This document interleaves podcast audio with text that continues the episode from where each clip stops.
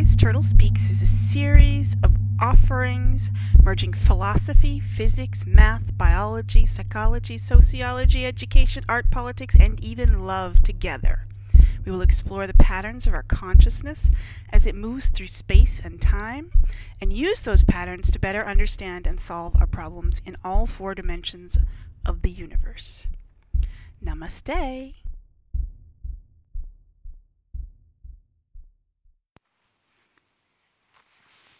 What is the gift economy? I figure this is an appropriate time to introduce this topic, although I've, I've certainly spoken about it before in other forms, uh, but never on the podcast, I believe. Um, well, this is the time of year when uh, we randomly give people stuff. That's not the gift economy. That's not what people talk about when they speak of the gift economy normally. Um, the gift economy is something entirely different that is, in fact, the way the universe works normally. Now, human beings are not normal. As, as we know, there's a reason why we have this sort of dichotomy of thinking that um, that humanity, that, that mankind is artificial, is, is not natural. I mean, of course we are. I mean, we're biological things. We function in the same environment and with the same laws of physics and biology and chemistry that um, that all other things in the universe do. So of course we are natural, but we also have this sense of, of humanity doing artificial, unnatural things, um, and that is, in a sense, what we do. Um, we are we have this um, this fourth dimensional level of variability of freedom um, you know it, it's it's what we tend to think of sometimes as free will which is this it's just another level of complexity. It's another level of functionality of our individual structure that we can we can do things that other individual things in the universe have not been able to do. Um, we can create things and destroy things and and think of things um, and explore things that no other individual animal, vegetable, mineral on the planet and in the universe, as far as we know, um, have been able to do. And that's what we that's what we call sometimes think of as the unnatural stuff the artificial sort of experimental stuff that that we human beings can do. And one of those things, one of the big things that is so artificial um, and so unnatural and so just out there, bizarre behavior, is that we've come up with this idea of the gamification of life itself. Um, and that game we otherwise know as uh, the banking system, monetary system. Uh, keeping score quite literally using numbers, using linear, uh, boring old, uh, real rational numbers. Um, and a lot of people don't don't even realize that this is a game, but of course it is. Um, I mean, we we even use the term rat race uh, to talk about um, to talk about what we do as far as earning money. Uh, this this keeping score, you know, earning a number. Now, we all instinctively, as living beings, as biological beings, know that this is ridiculous. Um, and we know that the idea of games is a playful thing and we all appreciate games. And and games are something that even non-humans play in many instances. Certainly all the social animals play games. Um, they do a, a, a, defining the term game is, is somewhat purposeless i think. Um, other than we sort it's sort of a sense of um, doing something that we know has fewer consequences than if we took something seriously. If it was a not a game, this is not a game. You know, we say when when we take something very seriously, when the outcome is life or death, or you know something terribly important that uh, must happen. Whereas in a game, you know, uh, as we hopefully say, you know, you don't take it so seriously that you know the the important thing is is how you play the game, whether you're not you're enjoying yourself and you're you're exhibiting your best qualities as opposed to um, you know trying your best, doing your best, as opposed to winning. Winning is not the, the goal necessarily of, of a good game. The goal is to even in um, probably the most uh, the most interesting dichotomy is the between the East and the West. As we know, as far as the the East is very pro-social, um, at least as far as morality. Um, you cannot be happy unless the people around you are happy, and there have been studies, psychological studies about this. Um, that the the East, uh, you know, Asians, especially Chinese, um, Japanese, are so indoctrinated into the idea of the the family unit, the the the ethnocentric unit being the number one priority as opposed to the individual on the west side especially in the United States. You know we have we've been indoctrinated with the idea that the individual is the absolute most important. Um i mean of course we all know that you know that both are important. Everyone is important. You know, all the different levels are important. But this this sort of cultural morality norm um, that differentiates the two extremes of the, the, United States and then China and Japan on the other side of the Pacific. Um,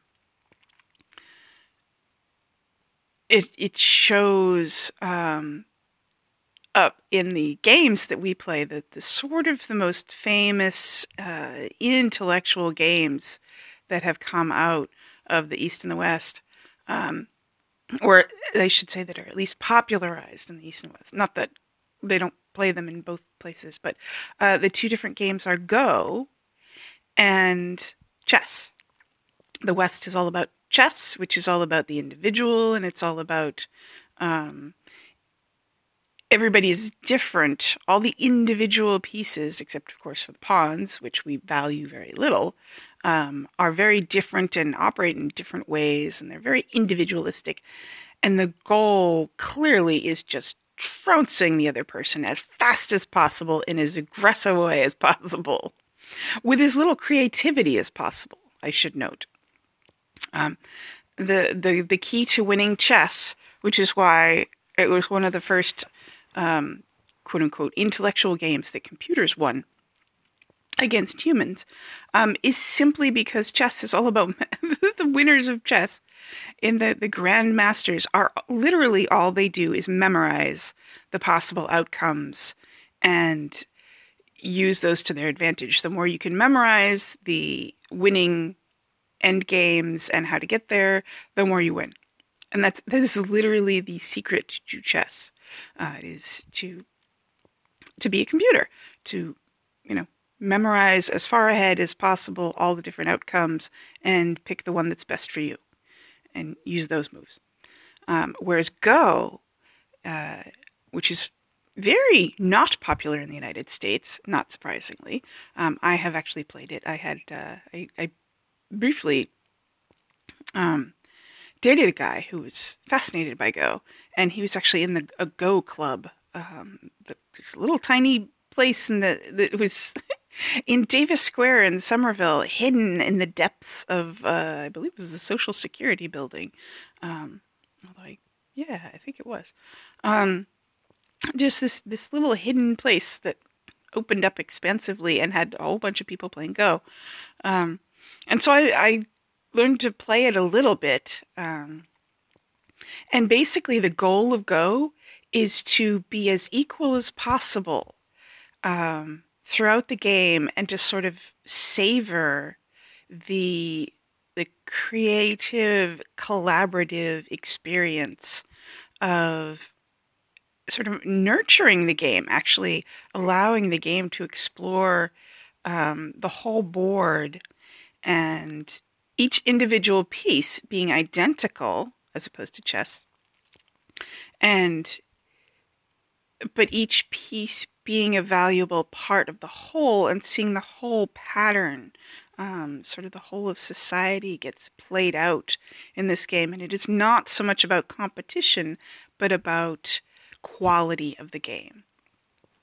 Um, so I, I, find that just fascinating. Um, but to bring this back to the game that we call uh, Monopoly, and there's a reason if you go study the uh, the history of the game Monopoly, invented by this woman who did not sell it. Uh, it's a fascinating history. I believe maybe Radiolab did a version of it, and if I if if they did, I'll see if I can find a link to that. Um, but I know I heard it on some podcast radio show, a couple of them actually. Um, probably BBC did one too recently. Um, but the the actual game Monopoly, or as originally invented, was to teach people how stupid the banking system was and how antisocial and harmful it was. Um, to to have a goal of you know keeping score and comp- competitive uh, scoring, whereas some people hoard and take as much as possible, and everybody else gets very little um, or goes to jail.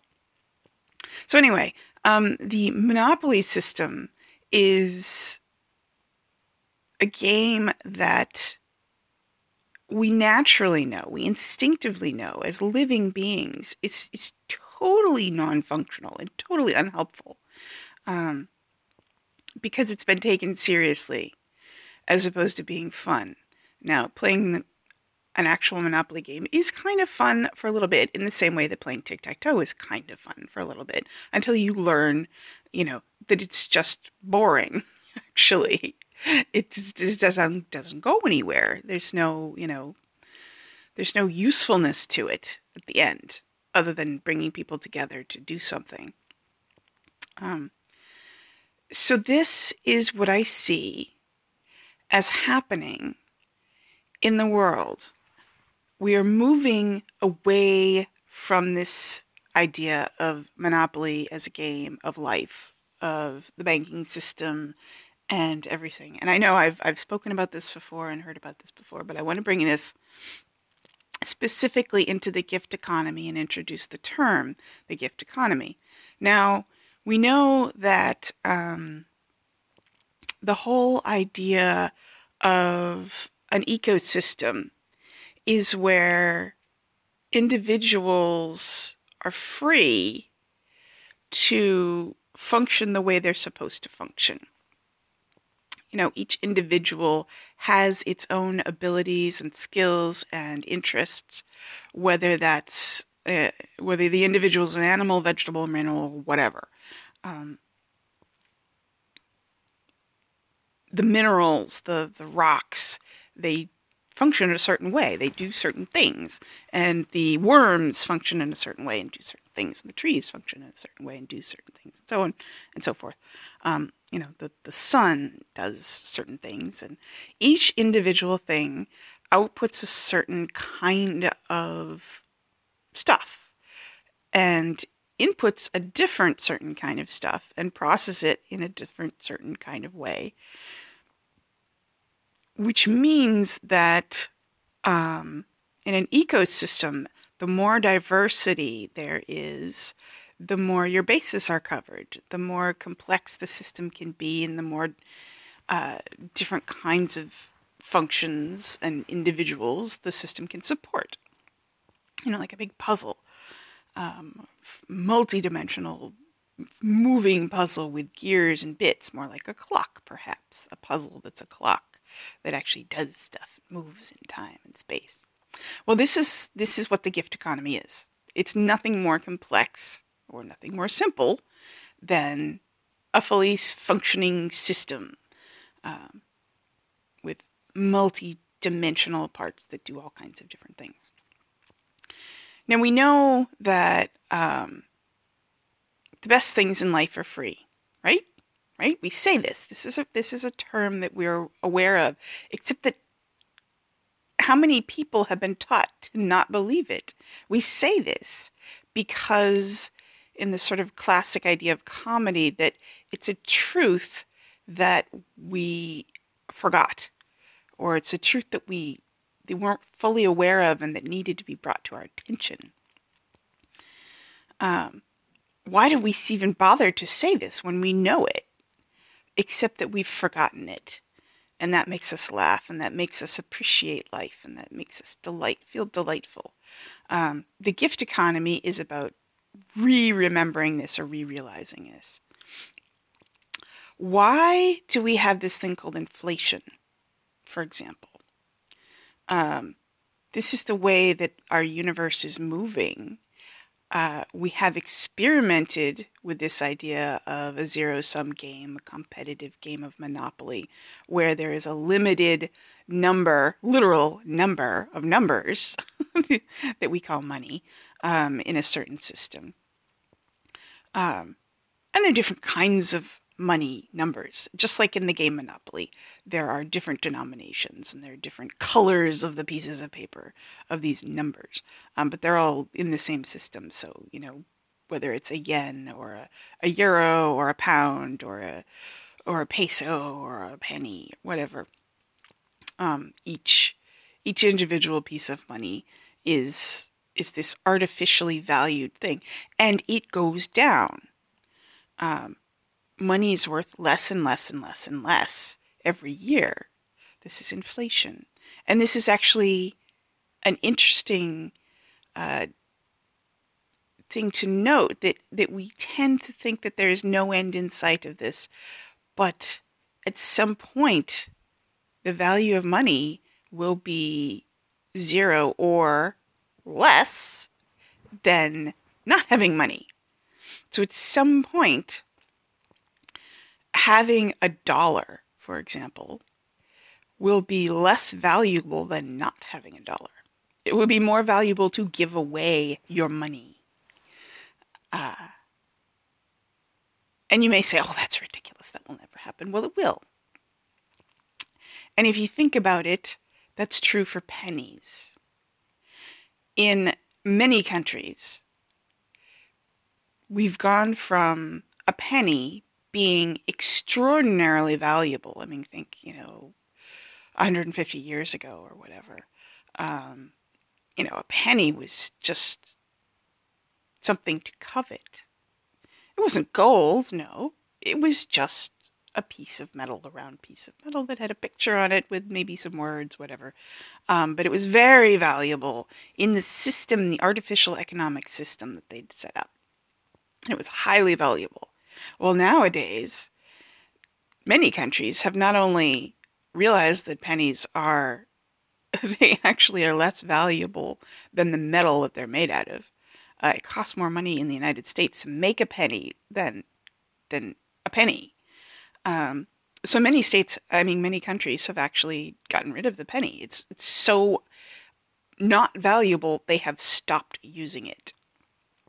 And in the United States, a lot of people, what do they do with their pennies? They, they get rid of them, they donate them, they throw them away, they forget they exist. It is actually more valuable to get rid of your pennies than to keep them to many people.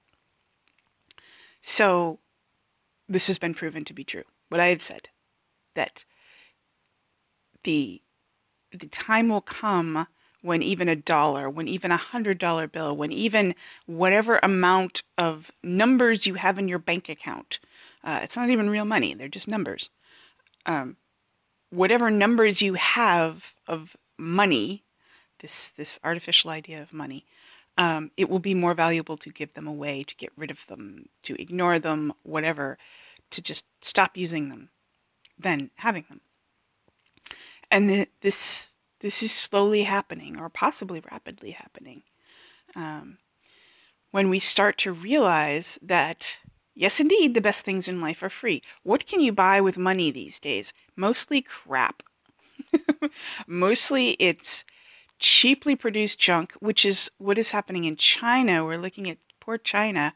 Uh, it is their their economic system and their their value system and their work system is just becoming so extremely artificial and ridiculous and horrifying um, to the point where they have actually, you know, they're they're self-destructive in the most extreme sense that they can't even breathe in Beijing.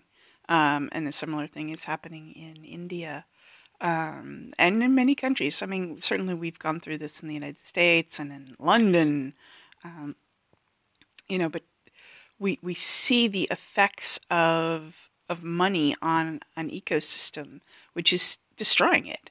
Which is the more we focus on making money, which is what China is doing right now to an extreme.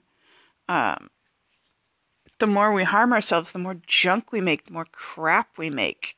So we're exchanging money for crap. And how long will it take us to realize that that it would be better off to get rid of all of this money? In one way or another, whether it's donating it or just ignoring it or throwing it away or just stopping using it. One of these options I see us doing more and more of. And even look at, you know, um, uh, you know, the, the, I forgot what they call it. There's some group that, that's sort of this moral system that got started, um, mostly in the US, of philanthropists, uh, the, the richest people in the world agreeing to give away the majority of their money. And, you know, we, we see this all over the place with, you know, the, um, Microsoft and Facebook and, and Elon Musk and the Google people and Larry Page and Sergey Brin and, and all of these these um, ridiculously, hopelessly rich people have rich in the sense of the monetary system as opposed to rich in the sense of everything else.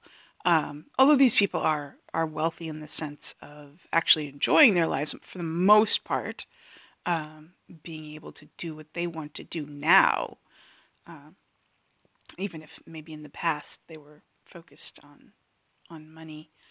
Um, and now they're more focused on giving away their money, um, which is cool. Except, of course, you know the best things in life are free. So, uh, those of us who have less money and focus more on getting things for free. And and what do I mean by getting things for free? Well, the gift economy, and I don't mean uh, the ridiculous idea of buying Christmas gifts and giving away all kinds of expensive stuff. Um, I was reading an article about uh, it was a, a sort of like a, a, Dear Abby, but to a psychologist uh, who works with families, especially with children, small children, and teenagers. Um, I think it was Judith Orrin Hatch is her name. Um, and I kind of like her. She's pretty good, although she's a little, she's still a little focused on traditional roles and power structures. Um, but she has some good ideas about about things. And the article was a woman saying, you know, I I have a hard time not getting lots of presents for my children. You know, I go into the store and, and I think, oh, this, my child would love this. They they should have this. They deserve, you know, good things. And so buying lots of expensive presents. And and the advice was, you know, a little wishy-washy, but you know, basically the advice was, you know, why not do things with your children instead? Why not, you know, focus on on the quality of their life as opposed to the stuff they have, the materialism.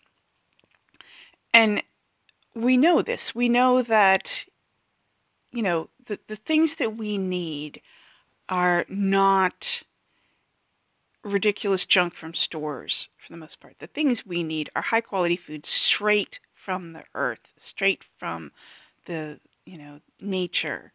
Um, the longer it sits in a store, the longer it takes to get around the world sitting in a in a cargo hold somewhere in a truck. Uh, the, the less quality something is, less value it has for us. Um, you know, food goes bad, and and if they have to pick it unripe, then it has less quality to us. So the best things in life are literally the the wild foods that we find, or the the foods that we've grown with our own, you know, hearts and souls in our gardens, and our neighbors and our friends and family, um, our communities that we nurture and grow and give to one another for free. And the same thing is true for everything that we need, whether it is a sweater, handmade, knit by someone we care about and given to us, or, um, you know, anything that, that people can make. You know, imagine putting together a computer and giving that computer as a gift so you've taken all the parts and you've assembled it specifically for them. That would be so much more valuable than, you know, a computer off the shelf in a store, right? Well, that is our future. That is where we are heading. These customized, lovingly crafted, uh, hand designed, hand built, purposefully made for not necessarily each individual, but certainly purposefully made for the types of individuals who'll be using them. As opposed to this mass market stuff, which is make the cheapest stuff you can possibly make and hope that someone will buy it, and if they if they don't, try to scam them into buying it um, via manipulative advertising, and whether that has to do with sales or or guilting you into it or making you think that you'll be popular and famous and so on and so forth. Um, the gift economy is all about allowing people the freedom to focus on creating the things that are most valuable to them to create. I mean, we all have this instinctive desire to create stuff. We all have this this need to play and to explore things and then to take the stuff that we've found and do something new and amazing with it. You might not think that this is true, but if you ever look at a small child, what do they love to do? They love to build stuff and make stuff and explore stuff and find stuff and share. They love to share. They love to say, you know, make food, make a make a drawing, make a structure, make a story, and give it away and share it with others. This is natural. This is how we are built. Giving the gift of something valuable and meaningful and heartfelt and useful, of course. The older we get, the more we realize that we can make things that are not just beautiful and fun and meaningful, but are also very practical and effective. So we add on these levels of complexity that, you know, small children might not have. As we grow older, we, we learn how to make our drawings and our structures and our food a little more practical. Um, so we don't make, you know, mud pies. We make, you know, uh, real food that people can eat. That is not just fun and has the word pie in it. um, so, yes, the gift economy. This is what the gift economy is it is us being free to make the things that we find most meaningful and put the love and the the intellectual skill and everything that is the best of us into what we put out there to have this freedom to do that and then have that stuff literally being free out in the world flowing freely and as opposed to trying to put some arbitrary quantified number on it and playing a game Monopoly where it gets stuck in the system and things can't flow freely. So, this is the gift economy. The gift economy is simply being aware that the best things in life are free and that the the tic tac toe chess playing quantification video game thing that it is Monopoly is certainly something that can be fun if we don't take it seriously. But as soon as we take it seriously, it mucks things up and means that things are losing value. And as we are seeing in inflation with money, that sooner or later, when you have money, it will be less valuable than getting rid of that in some way, donating it, forgetting about it, stopping using it, ignoring it, whatever. So that's what I leave you with. That's my gift to you. The idea of the gift economy and the way that our, we are moving as a society towards removing the gamification, the zero sum quantification of life as a serious thing, and instead embracing a free economy. I'll leave you with that, and I wish you all the best in the new year upcoming and all the best for the holiday season, which is coming to an end for 2015. And it has been a fascinating year as far as I'm concerned. And I wish you all the best and a beautiful 2016. If you'd like to get in touch with me, my email is thewiseturtle at gmail.com. And you can also check me out on the blog if you haven't already been there, which is where this podcast is hosted, which you can get to by going to turil.org, T U R I L dot O R G. Uh, which sends you to my WordPress blog. And you can also find me on Reddit, where my username is also Turil, T U R I L, which is my name. And my name is Turil Cronburg, Turil Sweden Cronburg, if you weren't aware of that, which is fascinating and kind of bizarre and sort of silly. And I wish you well. Namaste. Bye.